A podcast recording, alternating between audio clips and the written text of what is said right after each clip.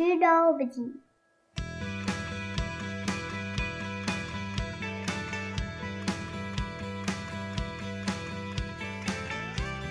Welcome back to Two Nobody's, everyone. We Precious here again. You know, in the past, Kyle and I, we used to talk about what is more interesting, space or the ocean. We would often disagree, and I have always been a fan of space, and I think it's so mysterious. But I, I understand why the ocean is so intriguing. I mean, there's so much to explore. But there's so much going on right now in terms of space discovery. We've got the James Webb Telescope. We have the recent Artemis mission there's just so much happening. And so I'm really glad and really fortunate to have our next guest, Jesse Rogerson, who's joining us. He's assistant professor at the University at York University in Toronto. And Jesse, welcome to Two Nobody's. Really happy to have you here, and uh, thanks for making time. Yeah, I'm happy to be here. I, I, I can always I will always show up for an argument over whether space or oceans are cooler. So well, well, I, yeah, that's uh, I, am looking forward to hearing all your insights on that. Um, I was uh, before this, I was checking out your Instagram page, and you know you're you're on the media and you know talking about space and such, and and I saw a cute little photo of your of your is it your daughter, I guess, that was kind of looking at the TV and and uh, just fascinated that dad is on TV. Is that still kind of a uh, an interesting experience just to be on TV, or like what was you know? Yeah, well, when I so when I do the media stuff, yeah. so this is it can be anything from I've done like like blog like like I've been quoted in like articles yeah. or been on the on the radio or been on TV itself once in a while. Um, I really I really savor those opportunities because it's a chance to connect with a wider audience. Mm uh, and engage with science and just you know hey remember space is there and there's cool things happening uh, but then as you pointed out that it I, it's I, after charlie comes into the world our daughter mm-hmm. she and that my my wife took that photo yeah. of me on tv and her like looking up i was like holy crap this is a whole other dimension yeah. now because it's not it's no longer just a wider audience i'm like i was like i also when i saw that i was like oh no i'm also speaking directly to her too mm-hmm. and and it, it sort of renews the the interest I have in engaging people with science and how important mm. science mm. is, but that it's it's also such a personal thing. It's such a that that photo is yeah, it definitely made me reorient how I communicate or why I'm communicating science. Yeah, yeah it, was, it was really really neat to see that. Um, so you're you're a fairly young dad. Um, how old is how yeah. old is Charlie? I think she's 16 months now in a couple of days. Okay. Six, 16 months I think is right. Yeah, so she she's full on she's like walking and she's blabbing around like yeah. crazy and she's you know for parents as you know as you mm-hmm. probably know like it changes so fast so like you you feel like you got the hang of it and and uh, then like the next week she's like to- a totally different person which is great yeah. and challenging yeah. uh, so it's been yeah it's been quite a ride that's for sure how do you how does she keep busy like is there do you allow things like screen time at this age, or is that something? Good, yeah. So I don't know what screen time means because okay. does that mean that she's the one actually holding the phone? Well, I think it's that, or, or does it mean like the TV's on? Either. I think either of those screens. I, so that yeah. yeah. the TV is on all the time. Okay. Um, so yeah, maybe we have it on too much. I don't know, uh, but she she definitely enjoys her Disney movies. Okay. Even though she's only 16 months, she she has like favorites already. Um, that she'll want to watch over and over again. And we, you know, we try not to do it all the yeah. time, but it, it is on. Yeah. It's frequently. Uh, we haven't really.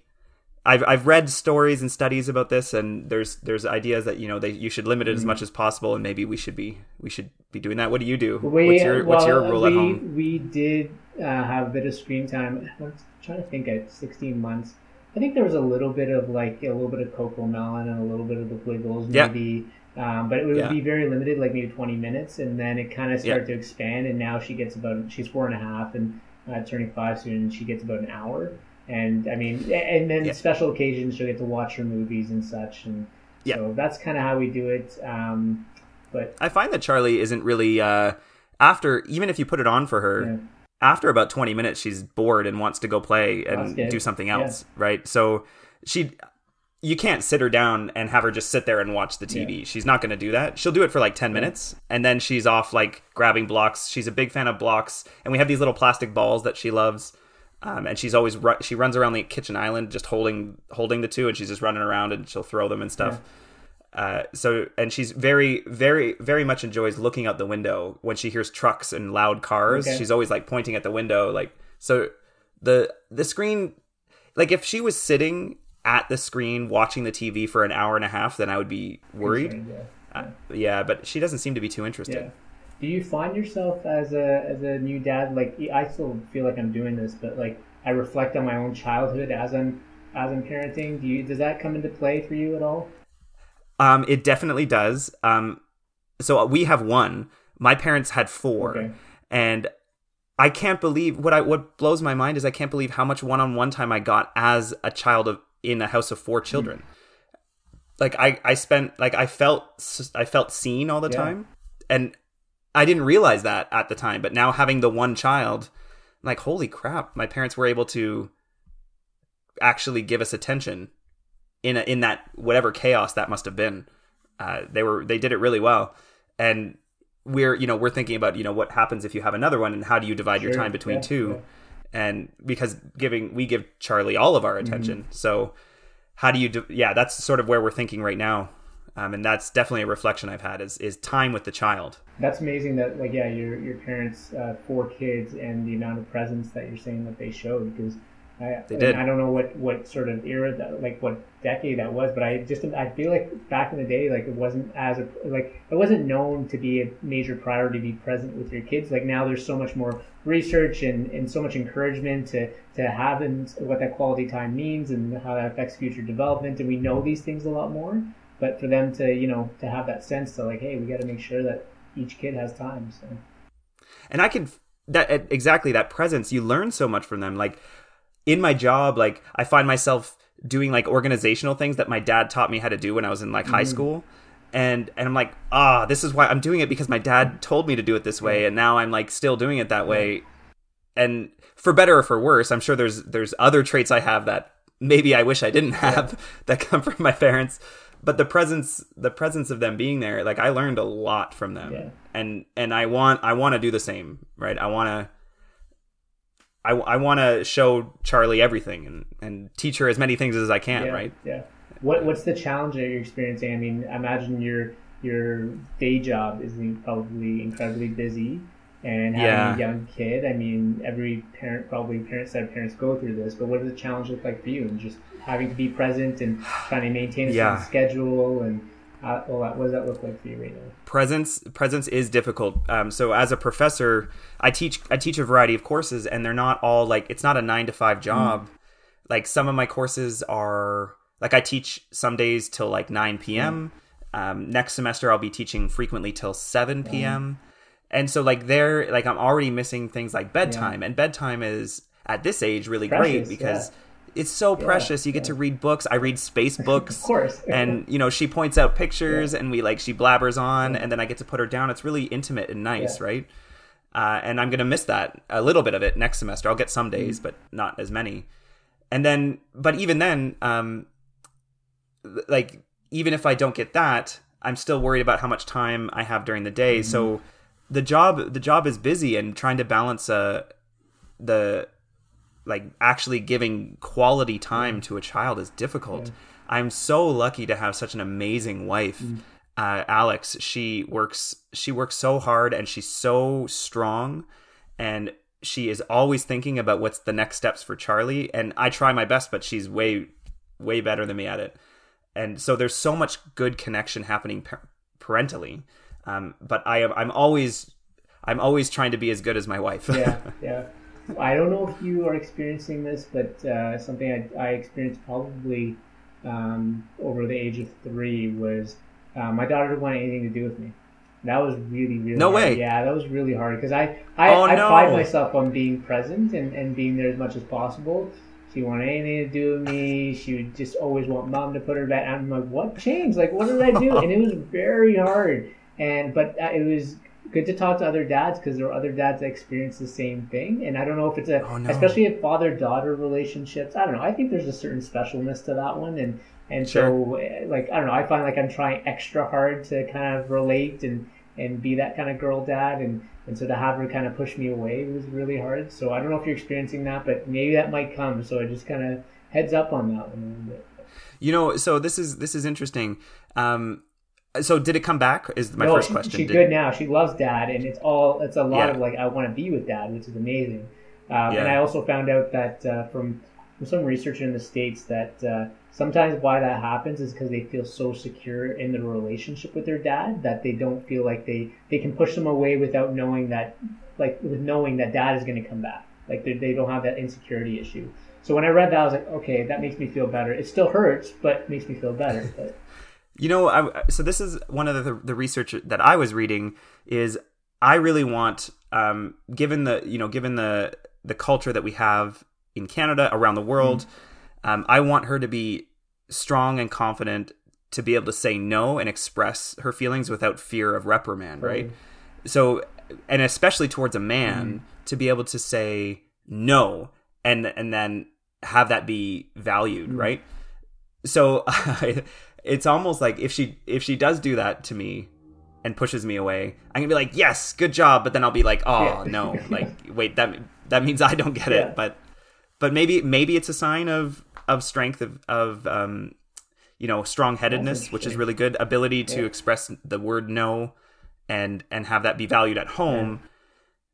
So they they recognize that. So I'm I'm I'm conscious I'm I'm con- constantly sort of worried about that Mm. where I want her to be to feel strong. Right. That's what I want, Right. right? Yeah, that's that's that's it. That never went ran, ran through my mind. It just it hurt right to the heart. So I never really even thought about like, oh yeah, she's exercising it's still gonna hurt the me. power of her no.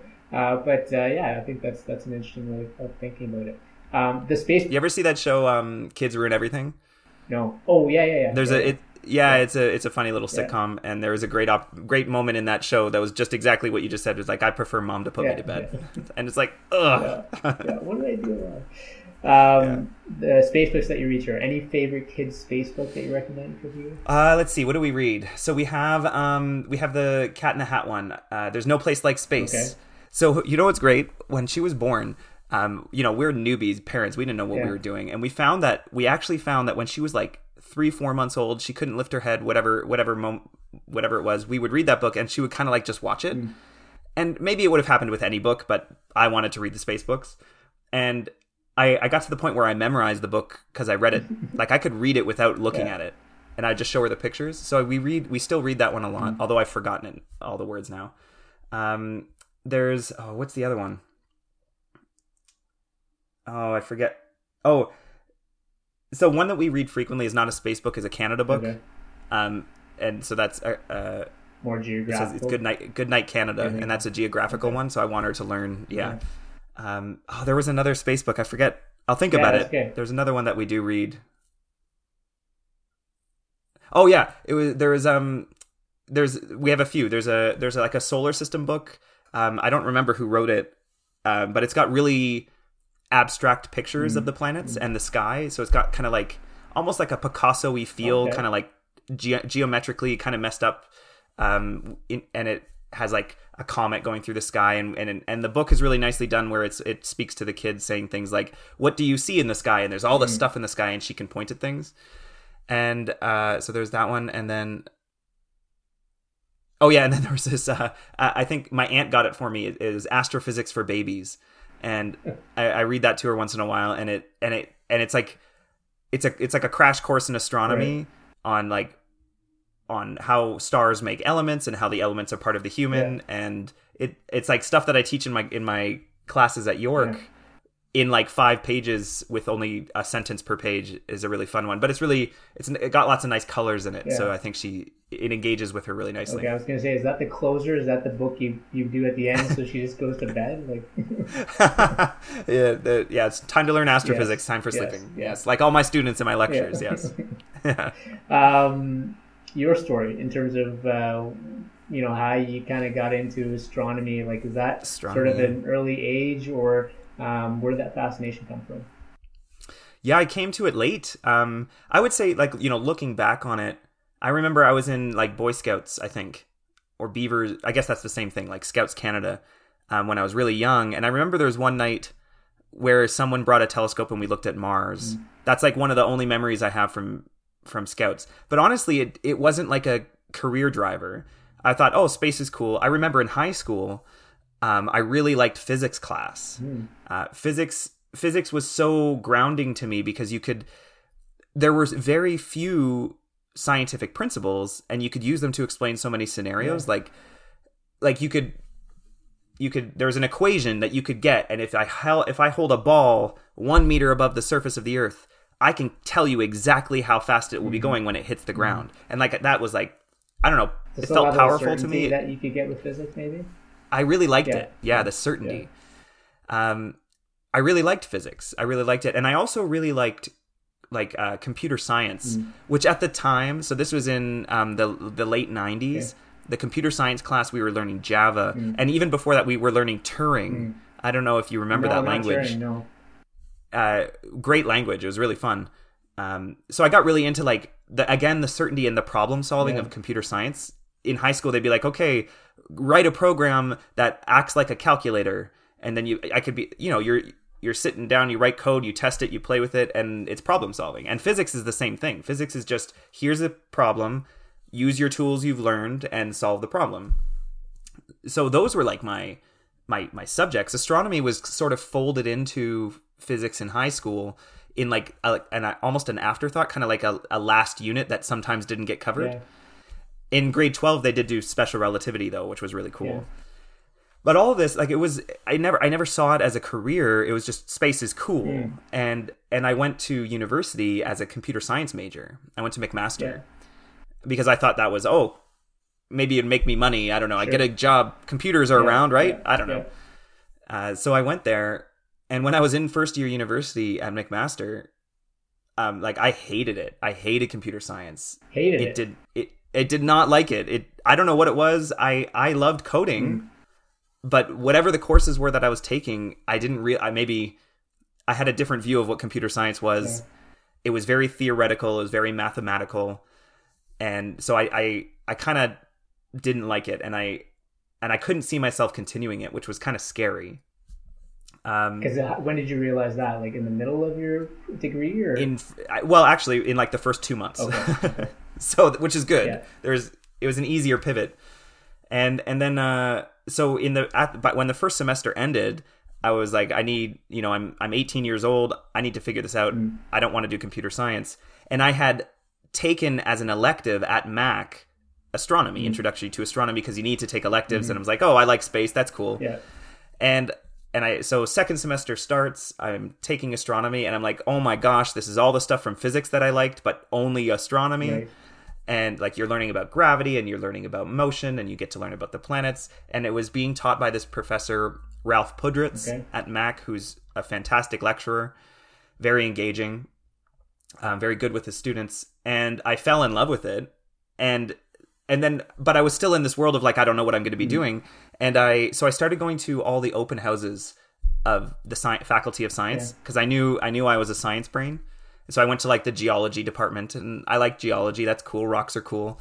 And I went to environmental science, which is slightly different. And I went to um, uh, I didn't go to chemistry because I did not like chemistry I. and then I went to the physics open house, and the there was this uh, uh, the guy there, I think it was Ken Sills, um, a, a great great uh, professor at York, and he was like, "Oh yeah, physics is great. You can learn about space. You can be an astronomer. You can do this.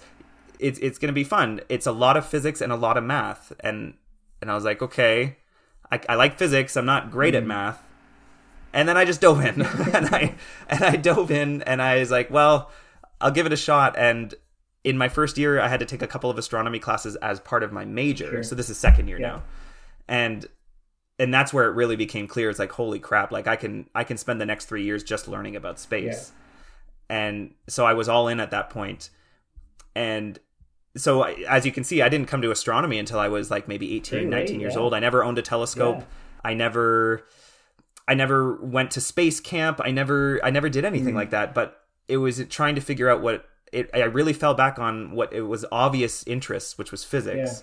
And the cool thing is is once I got to grad school, um, I realized how much programming is required in astrophysics Oh, so I had all these like fundamental skills. I didn't have a lot of programming chops, but but I, I understood what programming was and and pseudo pseudo languages and and problem solving. So by the time I got to grad school, I had a good foundation of programming to build on.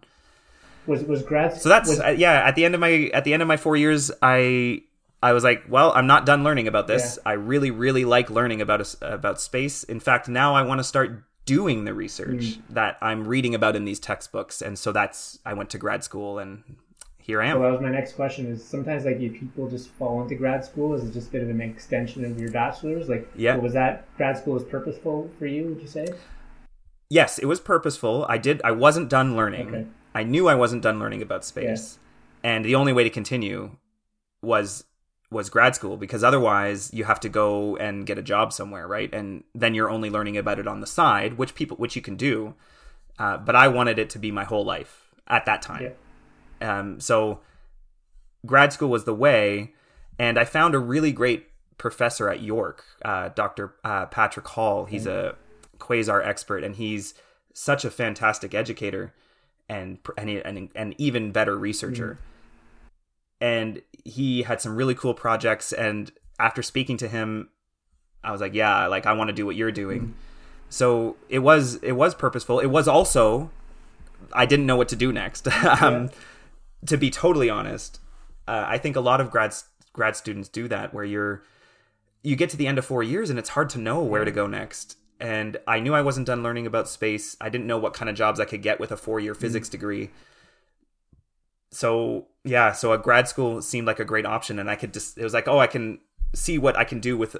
The decision was, okay, I can spend two years doing a master's, and that can help me decide what an astrophysics career looks like, which it did very very well, and um, the which we yeah, I can get into that. That's that's the next step of the story, right? So Well, You- what I was going to say is like, what is what does an astrophysics career look like? Like, is it mostly on the research side, or what are those different options?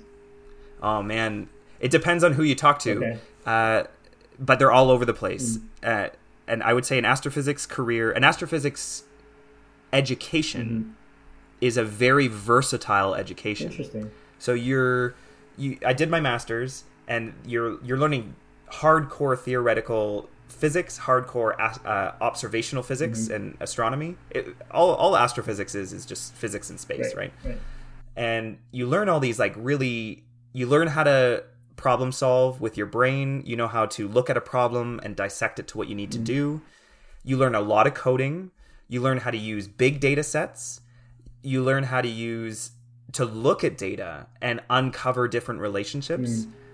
So you could be given data sets and be like okay we're trying we have this data set and we're trying to answer this question. And so you like you start playing with the data and you start oh if i graph this and this or if i change this variable to this variable through this calculation. And then you know you're working through this like problem solving to massage your data to answer a question. And those are like very versatile and useful uh, abilities if you look at anybody in the data science world which is like a whole new uh, that's a whole new field now. Sure. in the last 20 Yeah, years yeah. it's exploded. And i have good friends from grad school who finished their astrophysics grad work and went straight to data science Mm. and are doing great things with their work. Um, so that's like one direction you can go. You can after you can become a hardcore astrophysicist and be a researcher. So that's where you're like you're trying to get hired at a university you're going to be a, a researching professor you're going to have grad students you're going to write telescope proposals um, or any kind of or grant proposals and build a research lab and you can do that too. And then the route that i went which is much more in keeping with myself is uh, is an education and public outreach Okay. route. Yeah. uh, there's only so many there's only so much room in the world for researchers. There's there's plenty of other any other cool things to do. And i i finished my masters and i again i wasn't done learning i knew i wasn't i knew i wasn't an expert mm-hmm. yet so i i started my phd but i also knew that i wasn't going to be a researching professor mm. at that time Okay. I like research. I I want to learn, but I I was having so much fun educating people. Yeah. I wanted to be in classrooms. I wanted to be on the sidewalk. I wanted to be in museums. I wanted to tell people. I didn't want to just learn it. I wanted to like tell people about the cool stuff that I've learned. So I started building a career that way. and as a PhD student, I got a part time job at the Ontario Science Centre, Mm. which was absolutely formative. I, I volunteered at the York University Astro, Astrophysical Observatory, Okay. which is now the Alan I. Carswell Observatory, um, under Paul Delaney. Absolutely formative. Very. Uh, they do they do a lot of public outreach there. Mm. And then when I when I finished my PhD, I was like, I'm going to museums. I'm going to go work in museums. I'm going to educate people. Mm. Yeah. And so I I freshly minted a- uh, astrophysicist with a PhD, and I went and I worked at TELUS Spark in Calgary. Mm-hmm. And then I ended up at the Ottawa Canada Aviation and Space Museum as the science advisor, and that was a fantastic experience. Amazing people at that Mm-hmm. at that museum, and it was all those jobs were all about taking the world of science and figuring out how to engage people with it and how it fits into their lives and how why they should care about it. And, and it was really really fun. You get to meet people. You get to you get to you, you get hands on with the engagement. Yeah. and that was really really fun. So that's what i built my career into. Yeah. Um, I I feel like I I think that the route that you took like is maybe a bit unique because I imagine that many folks who go into their PhD like the focus thereafter is probably like I'm going to be a researching professor or go into research or that sort of thing, and you find more like at least the time when I was more in academia, um, you find that a lot of professors don't want to do the teaching; they want to just focus on the research, right? So, so I imagine that there was probably a really good like space for you to take this on, right? Like maybe not as many people would want to do the education and outreach part of the work that you were doing. That's a good question. You know the the industry is is slowly evolving to make more space for it. Mm. The the classic university department is researching professors who are teaching they they they have like a most of their job is research and some of their job is teaching. Yeah. And you want that because you you want your undergrads to learn from the people who are actually doing Yeah. it. But then you know their focus is research and they're really good at what they do but you also want to have some influence from professors whose whose work is to be a good educator. Mhm. not that a researching professor is necessarily a bad educator. It's just not it's like now now what i've done is i've left the museum world i'm back at a university but i'm in a teaching stream. And my entire job is to how best to deliver this content to undergraduates learning about space. And so i can really steep myself in in really good pedagogy um, ways of uh, playing with the classroom to get students to work hands on as much as i can. Um, so the the university space i think is especially at york is nice is nicely evolving towards this to have more of these teaching stream professors. And you have a good balance of researching stream and teaching stream and you get a good mix of skills that the undergraduates learn from. So i think that's really really good. Uh, i would say that from my experience doing my phd and then moving into the museum world that was the jobs were kind of not there like museums weren't looking for what i was Oh, offering Okay. um, because museums museums have their own um, specialities. They have really fantastic interpreters, and curators are incredibly good at what they do. Um, so the the museum world also was kind of like is starting to sort of how do we take someone with a PhD in science and put them in in these roles in in the museum world? I this is and this is my ultimate goal. This is I've always told this to people. I, I want to blend that like that the education science university world with like the public education public outreach Right. engagement museum world Right. the more those sort of two blend together and overlap with each other the better both audiences sure. learn the material. So I think there there there's a nice trend over the last 15 years or so of of museums museums coming a little bit to the academic side and uh, academia coming a little to the public outreach side. Yeah, there there seems to always be this challenge in academia of knowledge transfer, right? So it sounds like Mhm. it sounds like this is at least in the world that you're living in that this is starting to happen, you know, in a in a better way. I suppose. I suppose. Oh, definitely. I, I, like York is really great. They have York, both researching stream and teaching stream. Yeah. Professors at York are, are. We have some incredible educators that's cool. there that do some wondrous. I'm learning every day um, how to be a better professor from the people at York. Yeah. They're so good. Yeah, yeah. Um, I was uh, uh, reading a little bit of it in your in your um, bio on your academic page about how you spent some time in different parts of the world. Now, I, I don't know if it was looking through some of these major telescopes, but like in Yeah. Hawaii and California and Chile and Arizona. but like, is that are we talking about those massive telescopes that people? Yeah, is that what we're talking about? Yeah, yeah. I that was one of my one of the things I when I left my undergrad. Yeah. I was I had a an undergraduate supervisor, thesis supervisor, and I asked her, I'm like, I want to do I want to look through telescopes. That's what I want to do because I didn't do that as an mm-hmm. undergrad. And she was she directed me towards York actually, mm. and she helped me get into York. And I ended up with Pat Hall, and Pat Hall is an observational astronomer um, using optical telescopes. So if you you know the light that comes from the sky, the light that the human eye can can uh, sense is just is called optical light. And the there's this entire electromagnetic spectrum from the X-ray off to the radio and everything in between. So you have X-ray, gamma ray, or gamma ray, X-ray, and then you have UV light, and you have uh, optical light, and you have infrared light, and radio light. And Pat is an optical astronomer using optical telescopes, the classic telescope, you know, that you think you put your eye to and you you look at the sky. So I, I stepped in sync with him, and we started. And one of the first things he he got me to do as a PhD student was start writing telescope proposals. And I didn't even know that got me off to telescope proposals. Yeah. I don't even know what that means. oh man it's it's like it's like the you have to tell okay what you do it's it's awesome um and it's a ton of work you there's some telescope out there um for example we use the the gemini telescope a lot it's which is a twin telescope one in hawaii on mauna kea Okay. and one in chile Okay. and they're identical telescopes. And we wanted to use them to monitor quasars, which we can get into in a bit.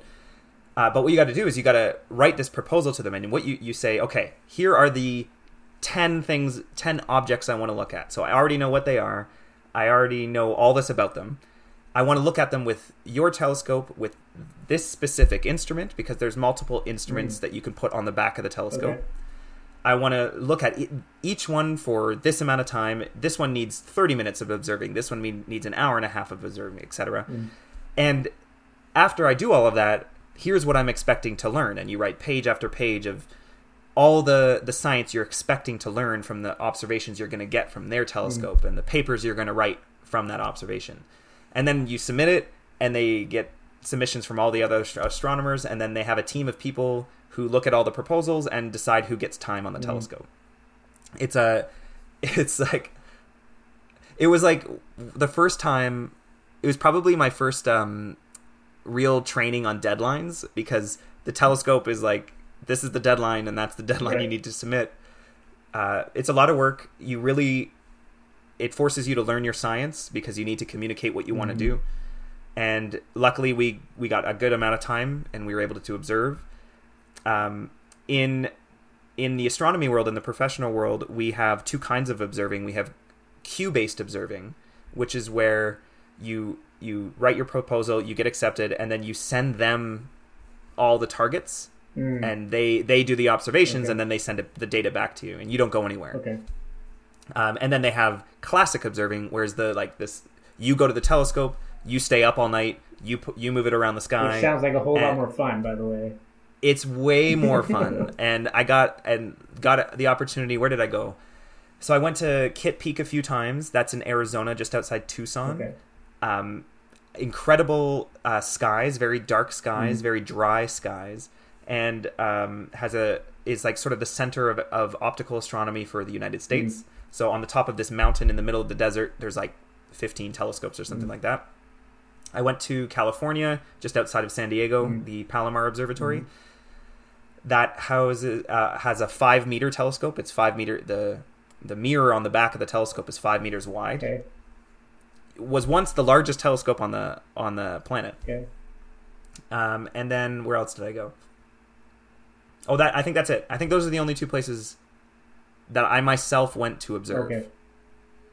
Yes, and then the ones in Hawaii and Chile were queue based, so I didn't actually get to go, Okay. unfortunately, to Okay. those places. Okay. And what is it like when you look through these through these telescopes? Well, you know, you don't actually get to put your eye to them um, because they have cameras on the back, Okay. and they it's so what you see so you're sitting in. I have a bunch of great pictures I could show you. Yeah. You're sitting like at a desk in in what they call a warm room, and that warm room is separate from where the telescope is, and you have all the there's any windows that all all the light is stopped so that no light can get into where the telescope Mhm. is from your room, and you're sitting there's like probably five or six monitors around you one one manages the telescope and one manages the instrument and one manages this and the dome and there's a bunch of stuff and you you you're you're just coding and you're typing and you're moving it around and then you hit go and you just sit back and you let it do the the observation which means the telescope is pointed at the target you want to collect Mhm. data on and then you have it you open the aperture so that light is allowed to hit the CCD Mhm. which collects the light and say you need it to be open for 10 minutes as it constantly collects light from Mhm. the same object and then it closes and then it'll read out onto your screen and you see it like it's almost sometimes like a line by line the readout and you and you get this sort of like black and white image of this target and it and it looks like nothing but it's amazing you're getting this this light that's been traveling through the universe Mhm. that's fallen into your your bucket of Right. your you've collected it with your light bucket Yeah. your telescope and you get you're like that's my light now like i collected yeah, it yeah. it's on my ccd Yeah. it's yeah it's wild it's a wild experience um, but you know the, one of the things i really liked about it was not the collecting the observations but then hitting the go button and then i could step outside for a second and these places are in such remote locations Mm. that the sky is like Just lit up. un- unlike any sky you would ever see Yeah. in even a small even like like obviously Toronto Mm. and the GTA is a light bubble but even like in smaller little areas around Toronto the sky is not even close to what you would get in these like middle of the Arizona desert or middle of the mountains in Yeah. in California and that was a really great experience We, um, my wife and I have been a couple of times to Jasper because we live we're in, here in Edmonton. Went to the dark, go to the Dark Sky Preserve, and um, Yeah. it's, it's amazing. Like it's amazing what you see. But uh, some of these folks who have these massive telescopes themselves, and they're like, "Yeah, you want to see this one star or whatever it is," and we're like, "Okay," and we have this expectation of what that looks like, and it's just a dot of light, and we're like, Yeah. "Yay!" And so you're kind of it's kind of underwhelming. Like it's uh, you know it's cool. Like I think the way you described it was really neat. Like it's this light bucket, it's this light that's traveling from so far, and we're I, like Yeah. I really appreciate that narration. But that's not what was going through my head when I would look at these things for the first time. These massive telescopes. So You know what's crazy is yeah, stars are like completely unremarkable through a telescope, Yeah, right? yeah. You you look at them and you're like, yeah, it's, it just looks like what it looks like when I look Yeah, at it with like my, my, my eyes, and that's got a really cool. Um, when the first telescope started being used in like this was like Galileo times, Mm. like Galileo was one of the first using a telescope, and they pointed them at stars and they pointed them at planets, and they realized how different they were. Uh, because when you point a telescope at a star, it still just looks like a little tiny point point of light. But when you point it at a planet, you see the planet. Mm. You don't just see a point of like if you if I if you and I went out and I said, "Hey, there's Mars," it would look like a red star, Mm-hmm. a, a pretty bright red star. But then if we pointed a telescope at it, you would see Mm. like and you would even maybe see a little bit of the like different colors of the Mm-hmm. surface. Totally different experience. When you did it with uh, in Jasper there, were you able to look at a planet? No, they were just pointed. Yeah, they were. They were just pointed at certain stars or whatever. So. Oh man, when I was in my fourth year at at McMaster, we had to do this observing project in with Ralph Pud. Sorry, no, this wasn't. It wasn't with Ralph Pudritz. Uh, sorry, I forget the professor. We had to do this observing project, and myself and a couple of undergrads and one grad student, um, Rob Cockcroft. We had this. We borrowed the university's telescope and we went out to a dark sky preserve just outside of Hamilton, and and we set it up and it was the first time i had looked through a telescope since i was like maybe i don't know seven or eight years Yeah. old and we pointed it at saturn and it just blew my mind because i could see it. I looked through the telescope Yeah. and i could see there's the planet. I could see the rings. I could even see one of the moons titan the largest moon. Yeah. and it was a moment where I, I i i realized like how you can almost like reach out and touch it. Like that point of light you see it's a whole other world. Yeah. and it doesn't take much to see it. You don't even need a strong telescope to see the rings of saturn. Mm-hmm. So so next time you're at a you see a telescope, someone got a telescope out, say, "Hey, are there any planets up right now?" And get them to point it at it. Yeah, I Yeah. absolutely. I, have you ever seen these YouTube videos where people take their real strong digital lenses and they shoot Yeah. it at the sky and and they're like, wait for it, wait for it, and then all of a sudden Saturn just appears and it just looks so magical. Like it's incredible. Oh man, it's a it's a wonderful experience seeing a planet for the first time, especially Saturn or Jupiter Mm. or or Mars. Mm, Uh, they're very impactful images. yeah, I would say. yeah, very cool. Um, we have this major telescope up right now in space that was launched, the James Webb Telescope. Yep. like what uh, first of all uh, i want to hear your thoughts oh i want to know about why it's such an incredible um, Yeah. uh, uh, scope but um, just for them to get it out there right like Yeah. wasn't that quite the ordeal like it had to didn't it have to unfold itself or something like that Yeah. And- yeah Yeah, yeah, that was a complicated mission to get off the ground. How long were they to say the planning that to say the least? like the james webb Oh man, decades. Oh, okay. Like they were probably they were probably planning that mission from. I mean, you can trace it back pretty far, like the early two thousands. It was really really humming along as a Okay. project. Um, when I started grad school, which is like two thousand, I think it was eight, two thousand seven. They they were like, yeah, it's right around the corner. JWST is going to be launching, and I was like, cool, you know. Uh, it took until 2021 for it to get off the ground. It launched on Christmas Day last year. Mm. And yeah, so what you had to do for JWST, the James Webb Space Telescope, is it's a six meter telescope. So that what that means is that the primary mirror that the light is bouncing Mhm. off of, when the first thing that it, the light hits, is six meters wide. Now, a single six meter wide mirror is impossible to launch into space. Mm. And the reason you put it in space, if you're wondering, is because we on the surface of this Earth are below a very thick fluid that we call our atmosphere, which is just. It's like, you know what it's like? This is a great analogy. Imagine you're in a swimming pool Mm. and you swim to the bottom of the pool, and then you look up to the surface and you try to see what's going on Mm. above the surface, Mm. like people walking around the pool or something, Yeah. and it's all like jumbly and weird. You can't look through it, it's like right? a huge filter essentially It- atmosphere exactly. Yeah. That's what's happening. You you go outside, you're looking through hundred kilometers of of gas Mhm. of atmosphere, Mhm.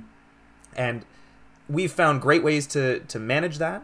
But a really great way to to get around it is to put your telescope in Yeah, space. But you can't put a six meter single mirror Mm. in a rocket ship. It doesn't work.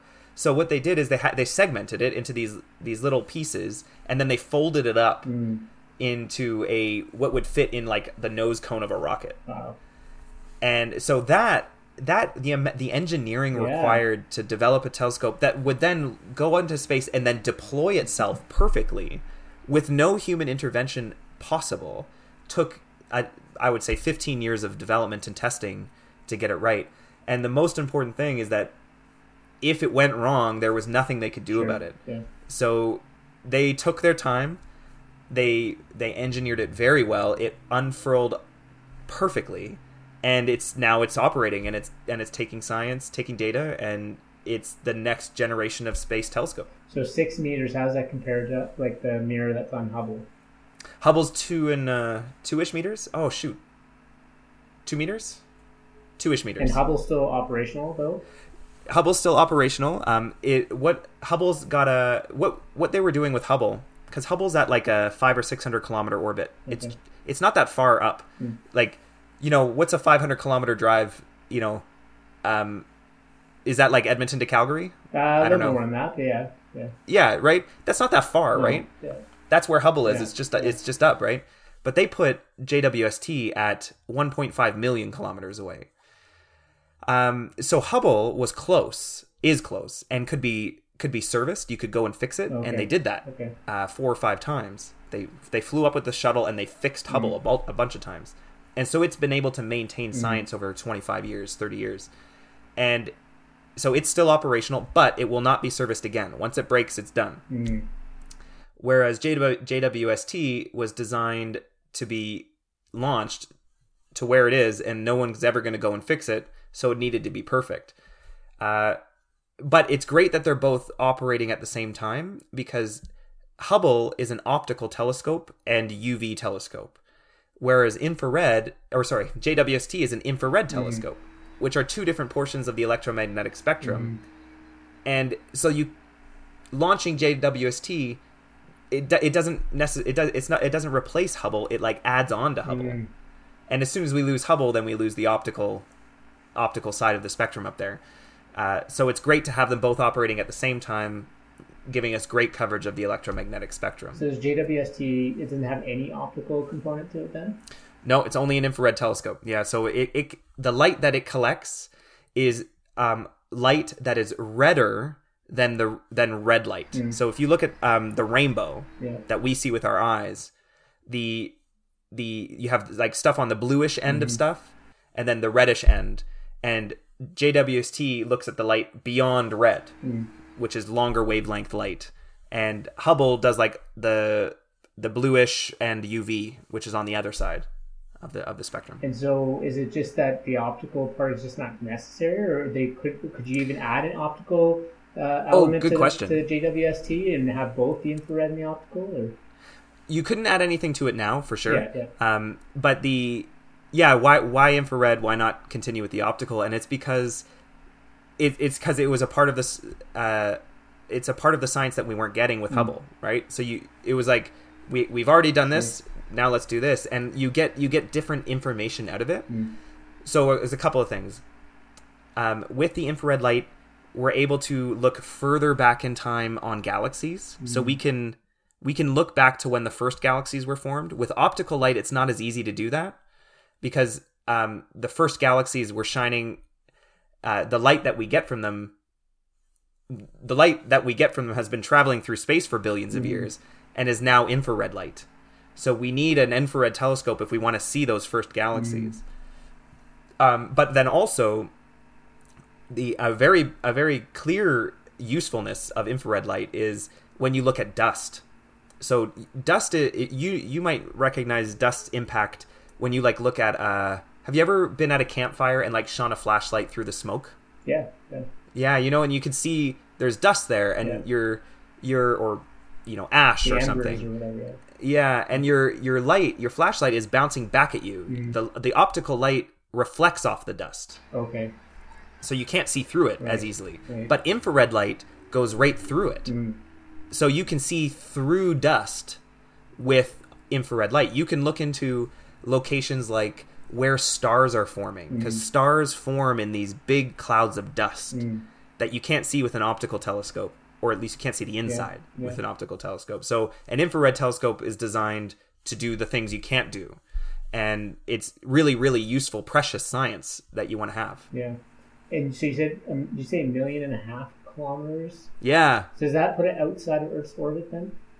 Out, outside of the moon's orbit, Sorry, even. okay, It's. yeah. Yeah, it's it's uh it, the moon orbits at like four hundred thousand kilometers. Okay.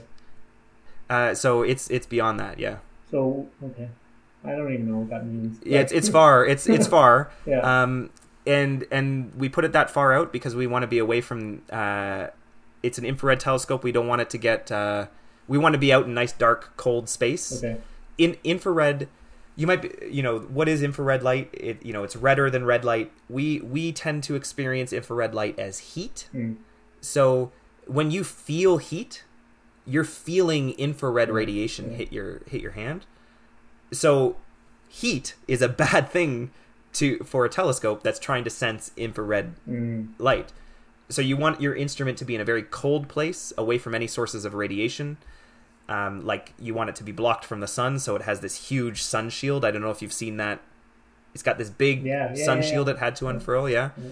And it, and it's out way out there in dark, deep space, so that it can be nice and cold. And So it's not And sense the orbiting. light it's from not far away. orbiting the Earth or any. technically, it's orbiting the sun. Okay. Yeah, so it's it's in an orbit. Now, there's these the interesting thing. That, so this is a fun conversation. Is where did you actually put it? Um, if you think about gravity, what what you know about gravity, what we all know about gravity is that like you hold if you hold a pencil above a desk, it's going to pull it to the ground, Mhm. right? It's holding you in your chair, right? Um, it holds the moon in orbit around us. Mhm. That's what what gravity is doing, and you can then you you can imagine a scenario. So we're imagine you're like an astronaut and you um, you start you're you're at Earth and you start flying towards the sun. Mm.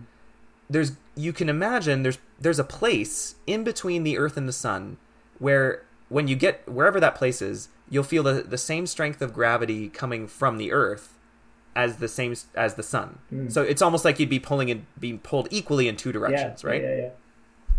So that is called a Lagrange point. Okay. It's a it's a, a, a location of stable gravity Mm. where you're you're it's sort of like a little sweet spot and you can calculate exactly where that spot is with like Newton's laws of gravity. Mm. There are a few others. There's four others. That's one of them, right in between the Earth and the Sun. Mhm.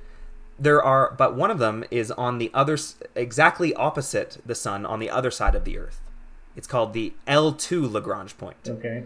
and it it that one seems less intuitive and it just comes out of the math um but that's where jwst is it's exactly opposite the sun directly away from the sun um, about 1.5 million kilometers in orbit around the sun so as earth goes around the sun it stays in that spot constantly almost think about it like the earth is always blocking the sun as Yeah. much as possible Yeah, yeah, yeah. Yeah. Okay, so so it is still feeling the effects of Earth's gravitational pull, in addition to the Sun's gravitational pull. Yep.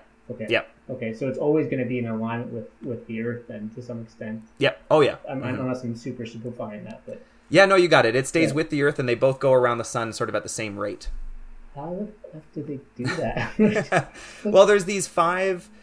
The it's really cool the way the math works out. We call them Lagrange points after the uh, the mathematician that figured it out. Uh, the the one that I told you makes a lot of intuitive sense. The one in between Yeah, the yeah, sun yeah, and the Earth, right? That makes a lot of intuitive sense. But there are four others that don't make as much intuitive sense, but they are still gravitationally sweet. Hmm. and you can there's sort of stable spots that you could put things and they kind of sit there without much effort Is it Uh, because of the so- other planets that also have an effect on that too, or it's just the sun and the earth the that's it Okay. yeah right. yeah Yeah. uh, one of them another one is uh, ahead of us in the in our orbit so if you follow earth's orbit a little bit ahead there's one there there's one trailing us in our orbit Mm. and then there's one on the other side of the sun um, so there's these five lagrange points and l2 which is where jwst jwst is is a good spot to, to put that telescope This this person Lagrange Lagrange is that what I'm? Yeah. Yeah. Like, how do they even think to figure this out or look into this? Like, I don't even know how that happens. I think you you know you're looking at yeah I, I don't have a great story for that um, but the I remember learning it as an undergraduate Yeah. student where you, this was like one of our lectures was like deriving the Lagrange points and it's it's a it comes out of it comes out of gravity it comes out of Mhm. understanding Newton's law of gravity and how two two sources of gravity interact with each other and you end up with these if you do the calculus of it all you end up with these spots Yeah. it's wild. I want to get into the learnings of, J, of JWST, but before I Ah, yes. before I get into that though, just like as an astrophysicist, I guess, um, like do the I don't know if this sounds stupid, but do based on the laws of physics that we know, like are those laws viol? Do you think they could be violated in other like like out there, or do you think it preserves throughout the universe? Like I Yeah, good question. Um, is it a good question? I don't know. no, it's a good. Yeah, it's a great question. You know, the ultimate goal of astrophysics is to uncover the ultimate truths of the universe, Yeah. right? And we've, I would say, you know, this. I, I'm not active. I don't feel like I'm actively contributing to that. Um, but great scientists, it, both currently and before me, have been done a really great job at uncovering some of those those ultimate truths. There's things like the the forces of nature, the the fundamental forces. So like gravity being a fundamental force, electromagnetism and the strong and weak. Mm. These these fundamental forces that shape the universe. Mhm. Like that's that's pretty pretty solid truth. Um, one thing that when you're asked this question, one thing that le- leaps out to me is our understanding of how gravity acts, and the way we understand it currently is through the theory of general relativity, Mm. which is Einstein contributed back in the Mhm. early 1900s, which describes gravity as it acts, how it how it creates um, an attractive force, and how that attractive force can be calculated. Mm. and it's very successful. It's one of the most incredibly successful scientific um, accomplishments of humanity ever. Mm. Uh, it's been tested numerous times, and it and it and it passes. It it always passes. But there's always a chance when you do some of these tests of these big theories that it may not perfectly pre- predict. Uh, for example, um, uh, trying to understand how how galaxies collide with each other. That's a that's a good test of general relativity mm. and mapping where mass goes, and it and it survived those tests. Um, testing a really great one is um, t- uh, testing how general relativity is really well tested in extreme situations. So like black around black holes, near black holes, spinning black holes, mm-hmm. and how light or matter acts near those. Um, and in, just recently, in like 2015, 2016, 2017, they started testing the mergers of black hole theory. Okay. Where if you take two black holes and you merge them together, Einstein's theory predicts that some things will happen, and then they finally were able to measure those things happening. Mm. So I guess what I'm trying to say here is we're we're not done testing. We have we have these like some fundamental truths that we've gone into serious detail on. Mm. But we are still working on testing them mm. to see if they are the actual final truth. And the and I think we all know that ultimately we're only we're only able to do so good a job in all all science is is approximating mm-hmm. nature and we just want to make our approximations yeah. as as close as possible but if you know there's still there's always one more pebble to turn over mm-hmm. there's always one more grain of sand to put on the pile mm-hmm. so we're it's not complete in any way yeah yeah um yeah no thanks for that um I don't know if that answered that question, but well, no. I, I wouldn't say of what we know. I, I can't imagine that anything is going to be overly violated, like where we would throw it all out and be like, "Oh, we're completely wrong." I don't think we're at that. I think we've we've done a really good job of narrowing down on what's going on in the universe, but there's a lot of there's a lot still to figure out. Yeah, I mean, it's just amazing what like the short amount of time that we that science has kind of really been a thing. Like maybe what four, five, six hundred years, maybe I don't know how long, but just the amount of discoveries we've been able to make in that short amount of time, which is like such a short, like, like in terms of the universe is like it's just it's a drop in the bucket, obviously, right?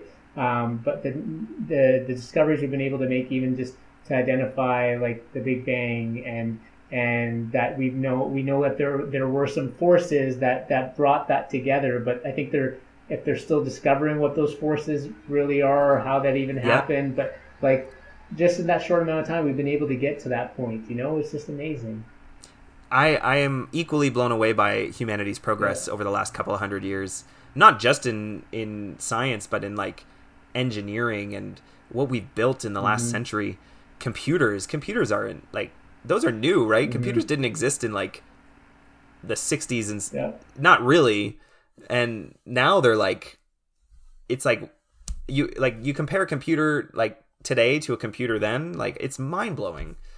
And I, you know, one of the, this is one of the reasons I do science engagement so much is it, it may seem like someone pointing a telescope at some at a black hole and trying to just learn about it for the sake of learning about it. It may seem like a waste of time some for to some, mm. but the all of that, all of those scientists around the world doing all of those random questions are contributing in some way to some cool technology you have, or some advancement that humanity has made, or some structure of our society that we rely on. The the research that scientists do are so fundamental to mm. our our innovation. Uh, even if the individual accomplishments of a single scientist don't translate to that, it, the collective approach to science has done wonders. Yeah, yeah, for sure. Uh, when you think of JWST and some of the recent discoveries, what uh, what are things that people don't really know about that really stand out for you? Well, uh, ooh. so my favorite thing about JWST is that it was designed with exoplanets in mind. So back when this is cool. Here's a cool history of science for you. When Hubble was launched mm. in I think it was 91, 1991. Okay. Exoplanets did not exist. Meaning we we hadn't discovered them yet. We uh, lots of astronomers expected them to exist. And an exoplanet is a planet orbiting another star. We have eight planets in our solar system. You go out and you look at stars at night. All of those stars have planets orbiting them, but we hadn't discovered them yet. Now, fast forward to when JWST launches, uh, which is 2021. Exoplanet science is now like a department at a university, right? Mm-hmm. You have you have and in Canada specifically, there are some incredibly good exoplanet researchers, and their job is to find exoplanets around other stars, determine what kind of planet they are. Are mm-hmm. they like Earth? Are they like Jupiter? You know, what kind of what are they like, right? And and now, since we have this telescope that was designed in the exoplanet era, mm. it has tools that can be used to study the exoplanets in detail. And one of the more recent ones, so it started collecting telescope data in June ish, and over the over the last few months, they've released a couple of uh, spectra of exoplanet atmospheres. So this is this is what they do. They they point the telescope at a star that they know an exoplanet is there. It's already been discovered Right. The from our point of view on Earth and from JWST's point of view, the planet's going around and it passes in front of the the star from your from the telescope's point of view, hmm. right? So the planet is it's like it's like a little mini eclipse, Right. sort of. Yeah, the yeah, planet is passing in front of the star. Yeah. If that planet has an atmosphere, then the light from the star is just right around the edges of the little planet going around. The Mm-hmm. light from the star is going through the atmosphere. It's transmitting through. Mm-hmm. And when you put light through a gas, the gas always leaves a fingerprint. It what it does is it it it absorbs little bits of light in specific places. Like um if uh if you if it has hydrogen in its atmosphere, the hydrogen will absorb a bit of like a little bit of red light Right. And if it has carbon dioxide in its atmosphere, it'll absorb a little bit of other kind of light. So this fingerprint is left behind as the light goes through the atmosphere. So they take the data from JWST and they can look at the spectrum, the rainbow of light, Yeah. and see what kind of gases are in an atmosphere Yeah. around a, a planet, around a star, uh, 50 light years away, 100 light years away, 1,000 light years away.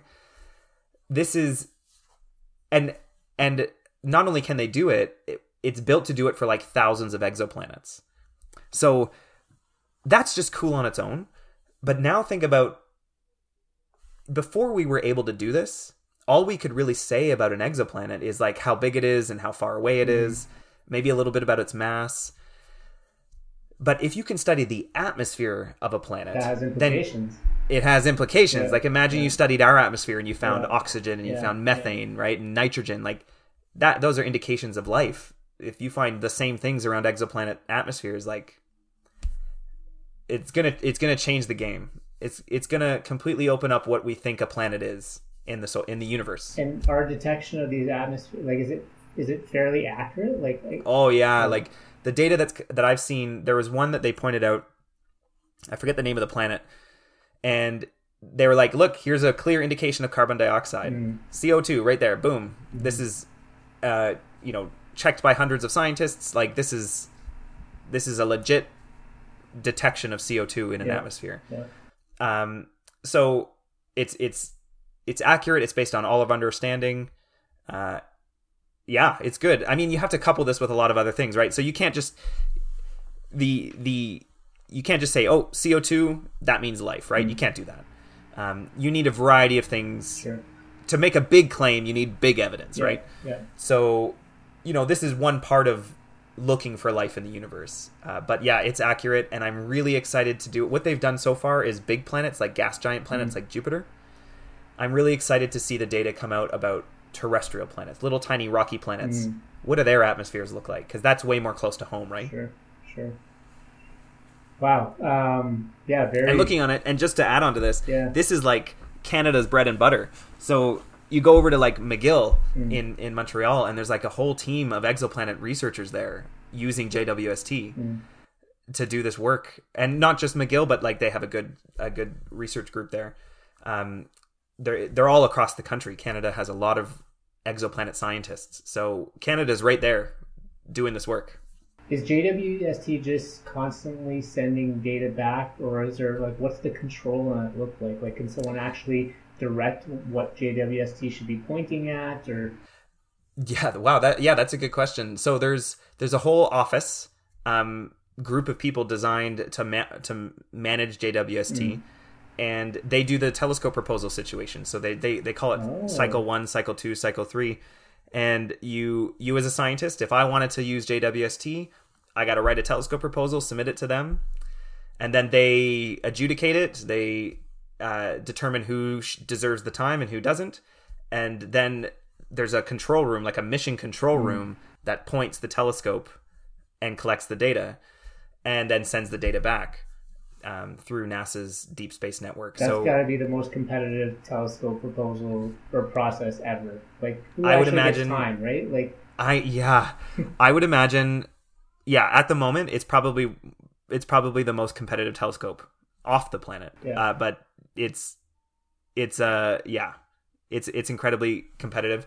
Interesting fact: Canada has guaranteed time. Oh. So what that means, and the reason is because we contributed some hardware. Mm. So part of the instrument is built in Canada.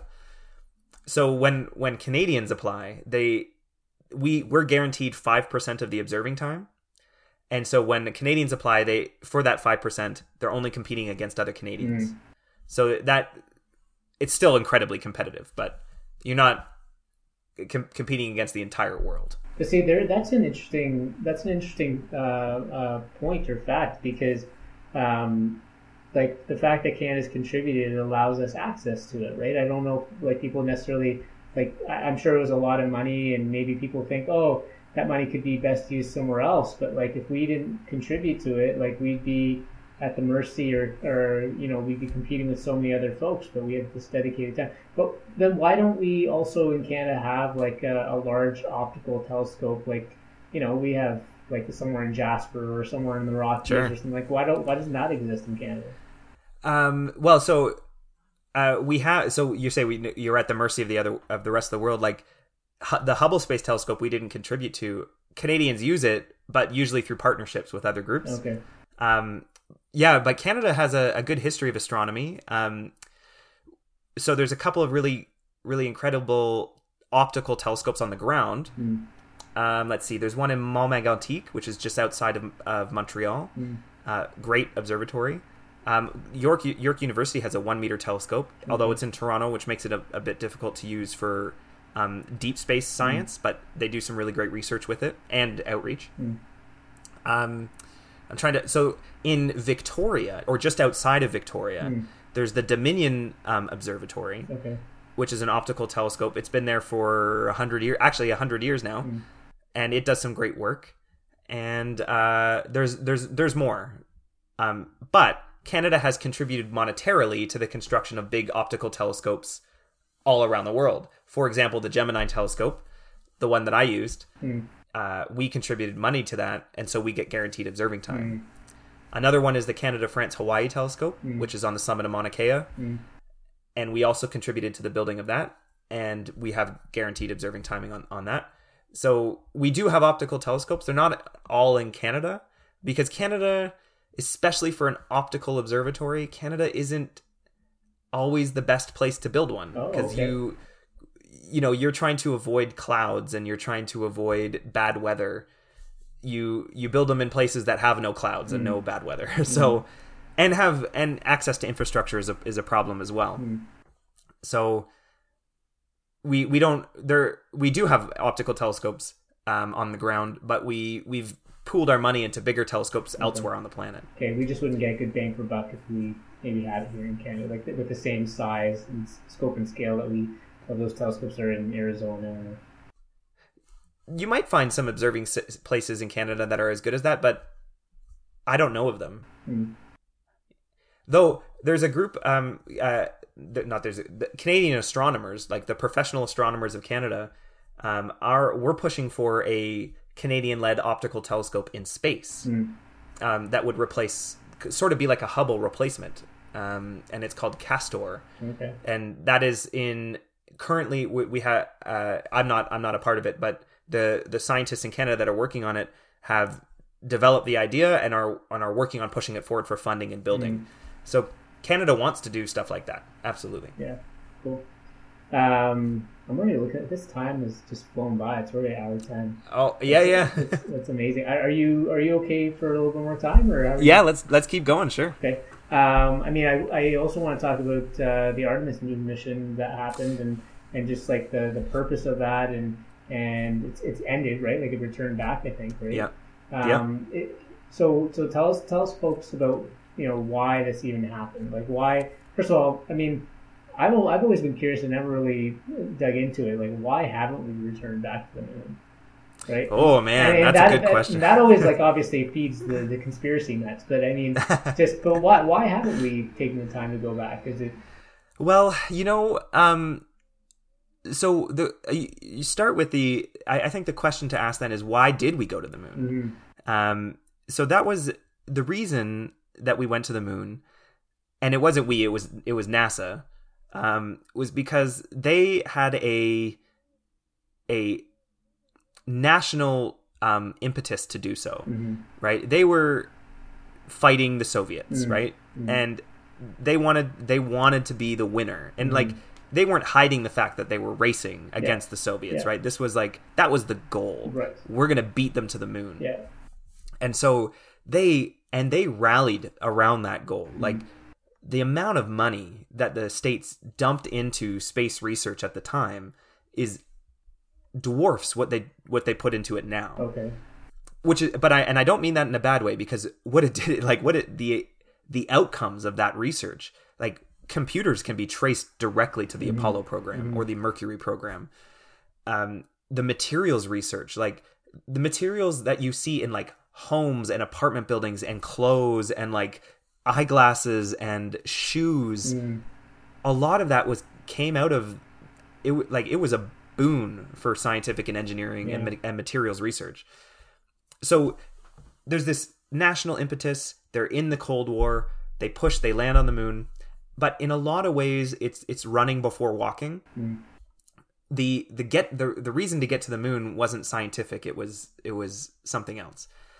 And then you can't you you can't sustain that level of funding. Mm. so the, the americans they win their ra- they win their race and then the government's like okay like we can't do this anymore we Mhm. can't spend this much money on space although maybe maybe i'm biased maybe they should still but um, they you know they they peel it back and they start siphoning Yeah. it, siphoning it to other things but i think that's a good thing because we didn't need to go to the moon then Mm. what we should have been doing is what they what nasa did next and that is building a presence in low earth orbit mm, under under a thousand kilometers Mhm. under 2000 kilometers learning how to be in space close to home where you can you can get back easily you Mhm. can you can get there relatively easily mm, uh, what does this mean for the human body? What does this mean for long-term Mhm. space flight?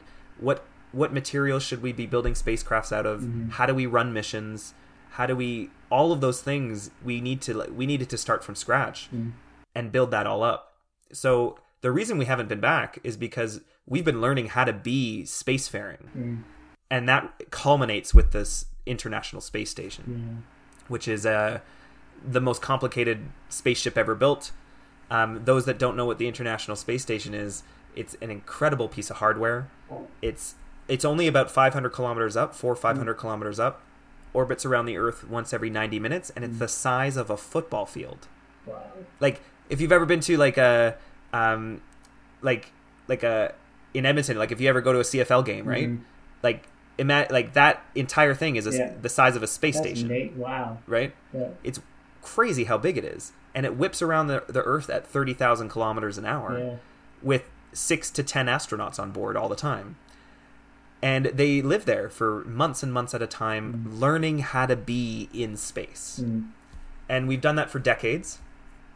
And now finally NASA and the rest of the world we're ready to make that next step we've learned how to, we're, we're we've for the most part perfected low Mm. earth orbit mm, the next step for humanity is perfecting lunar operations mm, and that's what the artemis program is Okay. so the artemis generation is all of the missions and and humans and people and engineering that's required to get humans to the moon. Mm.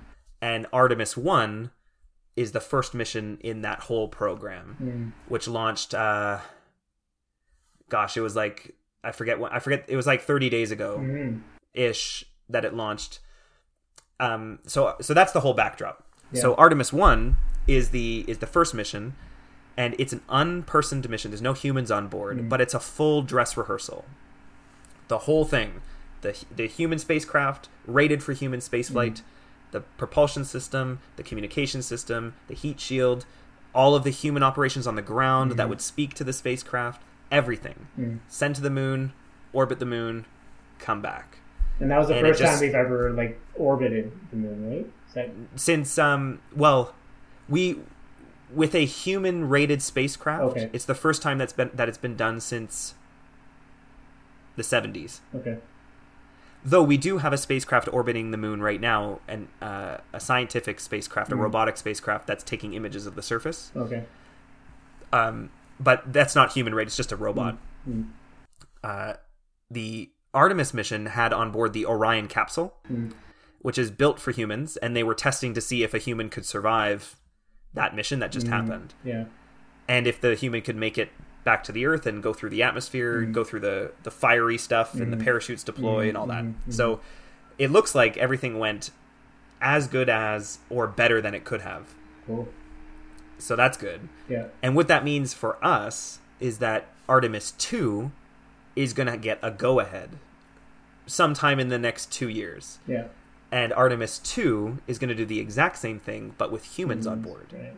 And the best part about it, there's going to be a Canadian on board. That's awesome. One of the four Canadian astronauts that we have, one of those four, is going to be flying to the moon on that mission whenever it launches 2024 probably And is the is the hope that they would actually land on the moon and then no? no landing it's a this is what they did um in the apollo era as well the first the first human missions were orbits around the moon Oh, okay. and then once they they do those rehearsals and and they've perfected that with humans on board then they'll start doing the missions down to the ground. Okay. uh, i doubt a canadian will be a part of that though i'm not i could be proven wrong. I have no inside information on that. Yeah. uh, but there's definitely going to be a canadian orbiting the moon which is huge right? Like that's that's a big deal.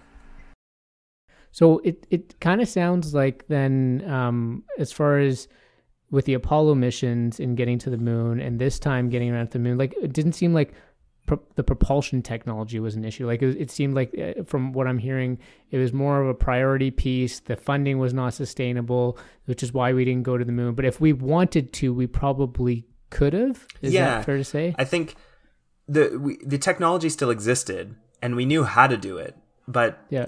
it wasn't a sustainable practice. Um, So, yeah, you need you need a, a full you need a full a fully oriented space program to sustain something like that, Mm. and and that's why I say it's like sort of running before walking.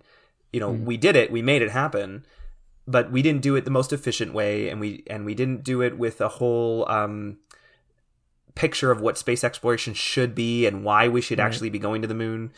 Uh, so, like you know, if you're doing that, you're, you're not doing it for the right reasons. You're doing it to win the race. Uh, so, it, it's good that we stepped back from it. It's good that NASA deprioritized it because we really needed to learn how to do the low Earth orbit stuff. We needed to build a space station, and even more importantly, we needed to work as a as a unified world. Right, the space station isn't just a NASA project; it's a Russia, Canada, it's got Mm. um, Japan, um, Europe, and like fifteen other countries involved in it. So Right. we needed to sort of unify there a little bit. Um, and now that we've now that we've sorted that out, it's it's now time to do the next big step. But what's still confusing me though is that if Artemis 1 was about design the spacecraft that would be used by humans to make sure that everything is is essentially kosher for it to come back safely, all that kind of stuff. Artemis 2 is now going to bring uh, humans into that uh, into that same uh, situation. Um, and then hopefully then we could then go back to the moon, land on it, and then and go from there. But we did that, right? So then, Mhm. like, what would we still need to? I don't know. This may sound stupid, but what would we still need to learn then? Like, if we've already been to the moon, and we know what it takes and the impact it has on humans or whatever or maybe we just didn't know enough and it was such a rushed mission i don't know but uh, like, yeah i mean uh, why that phased approach i guess there's there's know? so much more science to do at the moon uh, one of the one of the major differences between the apollo program and the artemis program is the mm. location of the moon where you're going to be landing humans eventually apollo mm. landed them all on the on well a variety of places there was uh, a bunch of missions that landed but they were sort of on the the Earth facing side, mostly in the Maria in those dark areas. Mm.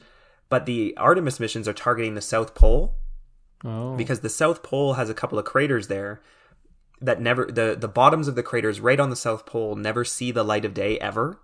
It, they're mm. permanently sh- they, we call them permanently shadowed regions, and in those mm. regions we find there's water ice, large amounts of mm. ice, water like H two O frozen, mm. and that if you want to, then you're what you're doing is you can see you can picture yourself uh, what can I use this water for? I, well, mm. obviously we can use it for drinking, but if you break apart the H and the O, you can get different fuels. You can get breathing um, uh, air, and mm. now you now you're learning how to live off the land, right? Because mm. if you want a sustained human presence throughout the solar system, mm. learning how to live off the land is really important.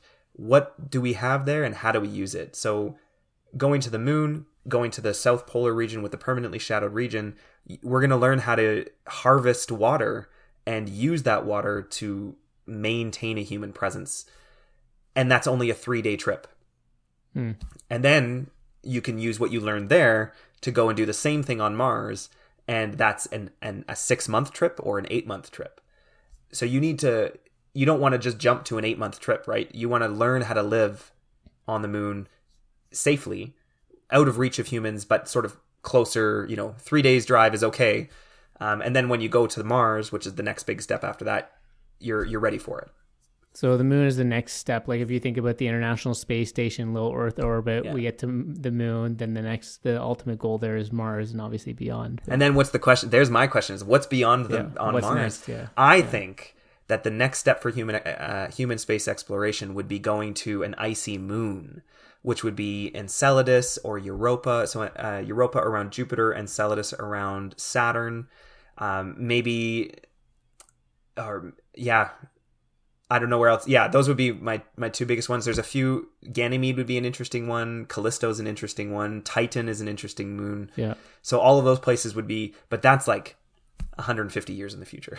and then that, but those launches probably would have to happen off of Mars. You think? That's a, and you nail it on the head one of the other things that you do with this is launching spacecrafts off of the moon or Mars mm. is easier because their gravity is smaller and they their mm. atmospheres are either non-existent or thin. Mm.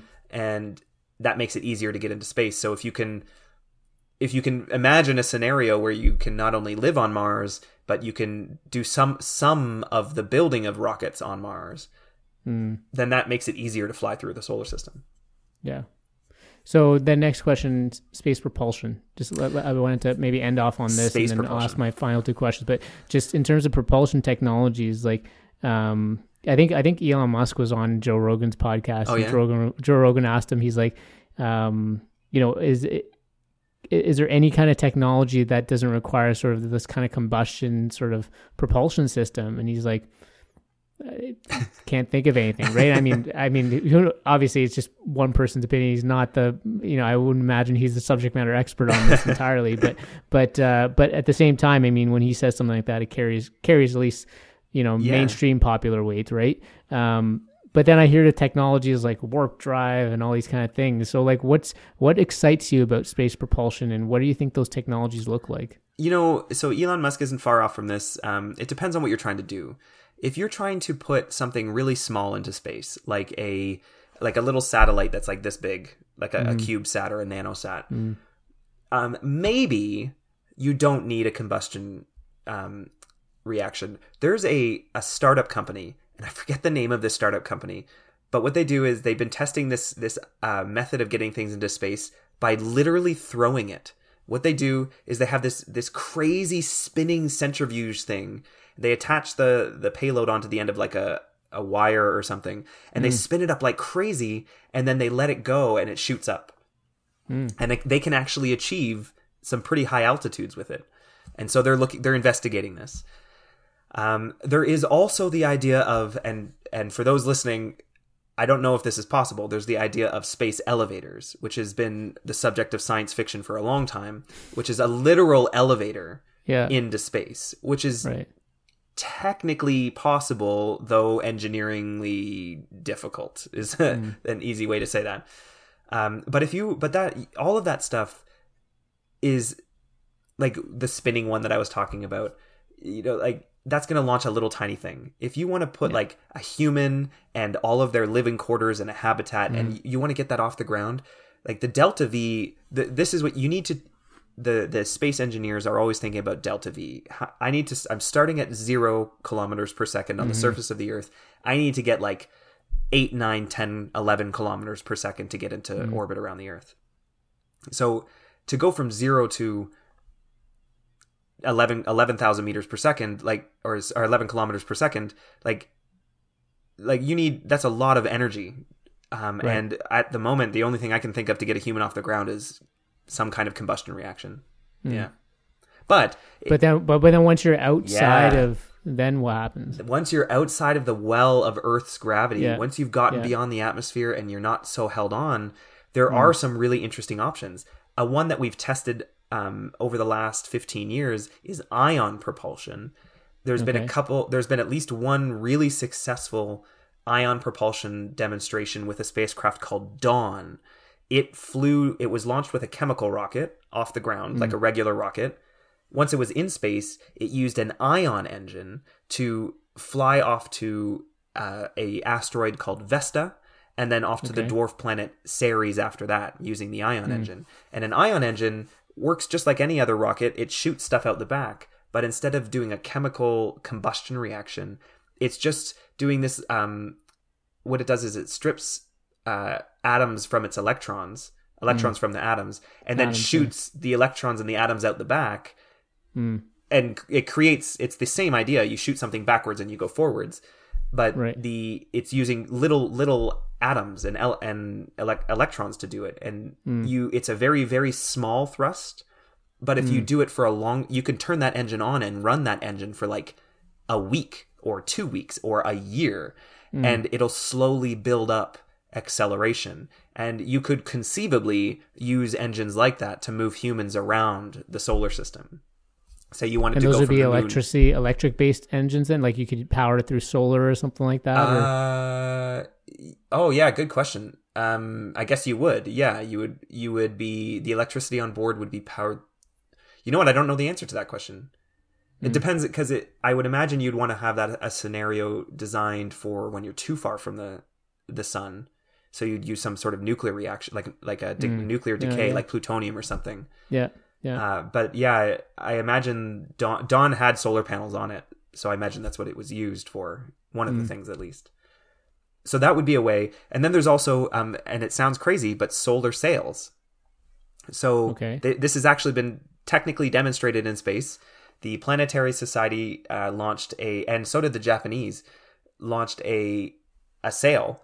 It it was compact and then it unfurled, and I think it was about the size of a tennis court. And they set oriented it so that the sun it would catch so, solar wind and hmm. catch uh, solar radiation and use hmm. that to accelerate. And they demonstrated that they Oh. could do it.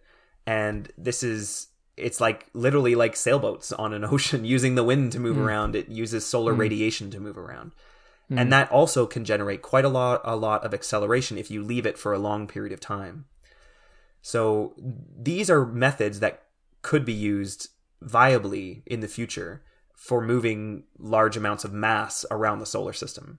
Uh, they still need testing, um, especially for human use. Um, but yeah, it's an interesting future that we have. So you likely need the combustion based engine to get us off of Earth, but then once you're kind of outside of Earth's pull and, and all the things that Earth has to offer, then Yeah. you can maybe use something else. Yeah, definitely. Um, there's definitely options. Like you could never use an ion engine to get off the ground. It Right. just doesn't create enough thrust. You need that combustion punch to get off the ground. Yeah.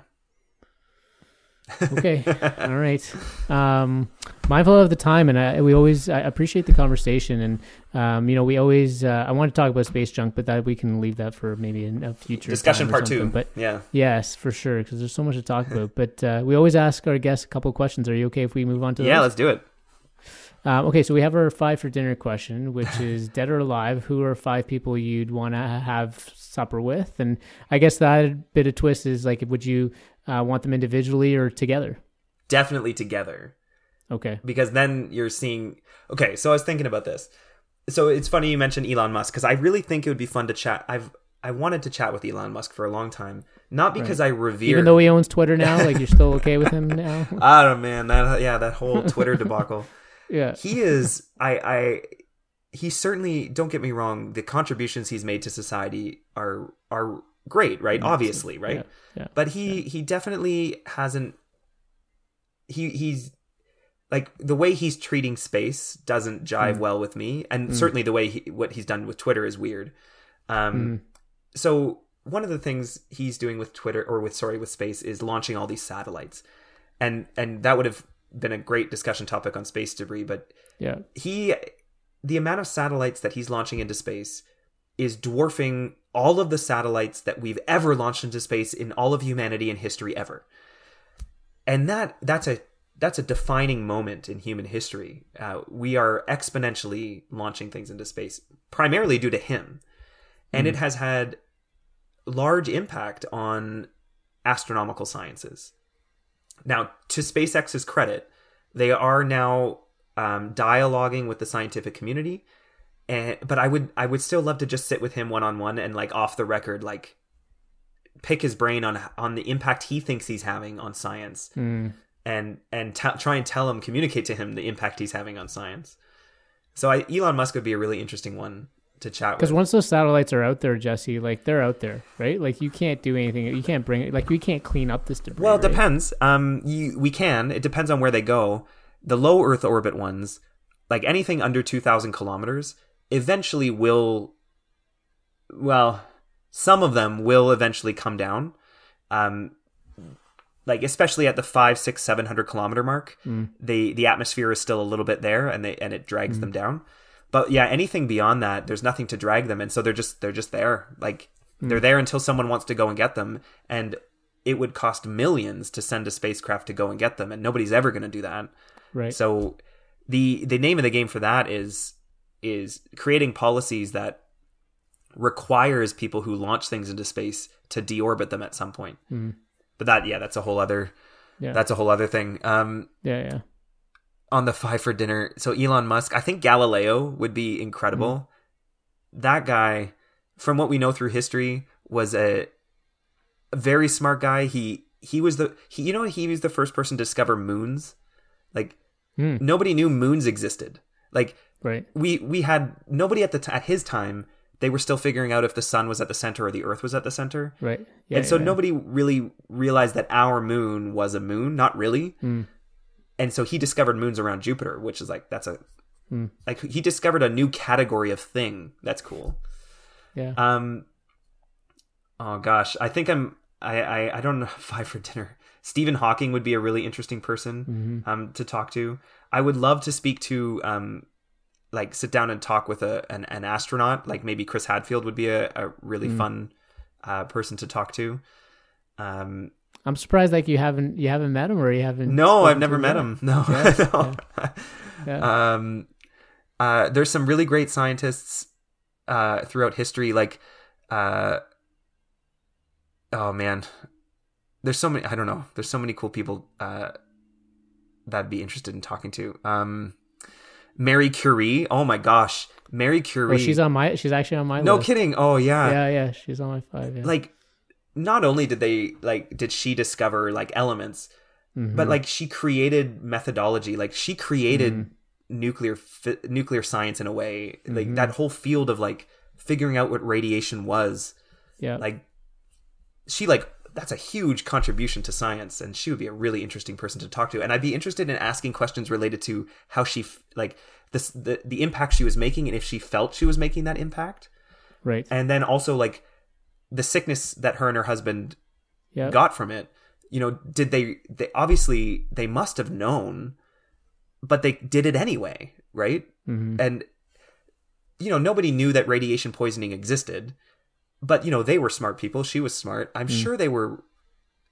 You know, they're like thinking, you know, at dinner that night, like, do you think it's the science we're doing that's like making us feel this bad? Yeah. Um, they must have been thinking about it, and they still did it anyway. She was like, "That's a really cool thing." Like you, like doing science in that's hurting you, but doing it because you're so interested in it. totally. How- how- and then the societal challenges too. Like, I mean, just her being, um, yeah, just being a woman in that field, right? At that time, like the challenges she would have had to overcome and the stigmas and all this kind of Mm-hmm. and you know those It's and incredible. and you know trailblazers like her um make change happen yeah. but we but like the the stigmas and the issues are still a, are still around right like Mm. we still have those stigma and issues to to a certain extent so um i'd be interested to hear how mary curie would compare and and and see how far things have changed based on Yeah. her push and what she's done For sure. yeah for sure. Okay, so you got Elon Musk, you got Galileo, you got Stephen Hawking, you had Marie Curie, Oh, and I then you do a had fifth. Oh, Chris Hadfield. Yeah. Chris Hadfield. Yeah. Man, Yeah, yeah. can you imagine them talking to each other? That'd be cool. I just want to watch them discuss. Yeah. It's wild. sure.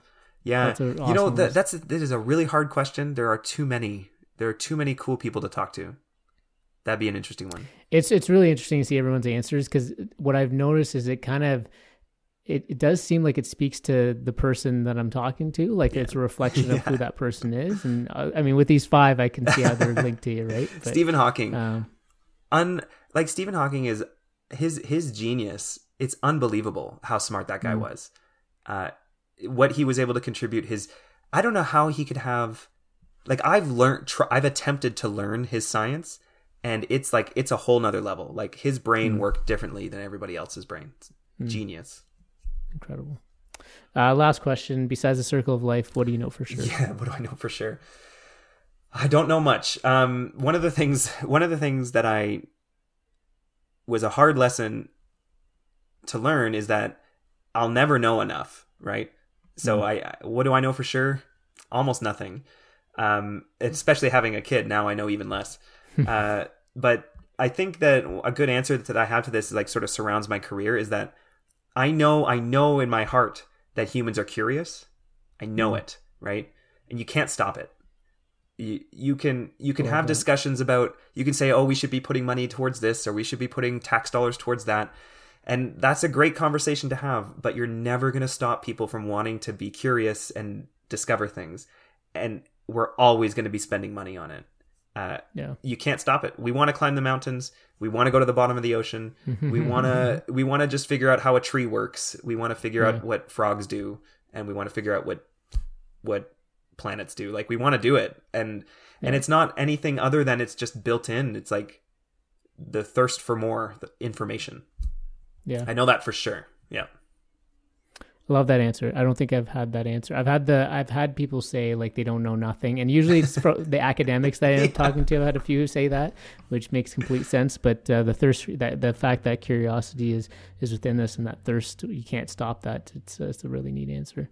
Um, Jesse, this is a pleasure to talking to you. I really I really enjoy getting to know you and getting to know you as a as a you know new dad, fairly new dad, and the challenges that you're going through to just like your curiosity that you're showing, and and just the fact that you are um, you know committed to this outreach and, Yeah. and educating people. I think that's that's fantastic. So um, thanks for making time today, and, and hopefully I get to talk to you again in the future. Maybe maybe we, if you're interested, we can do another episode at some point. There's always so much to learn, and um, but thank you for making time for me today. Yeah, And you're very welcome. This was a really fun conversation, Rupesh. The I don't often get a chance to like do detailed conversations. I Mm. uh so this is a chance it was a really fun opportunity to sort of like go through all of the little nooks and crannies of stories. And yeah, but there's still more, right? So I'd be happy to come back and do it do do some of the content we didn't get to. That's awesome. We'll put all of uh, Jesse's info in our show notes, and you'll get a link to his bio and check his page out. And um, thanks again, Jesse, and um, hope to talk to you again in the future. Yeah, have a good one. All right, thanks everyone. Bye bye.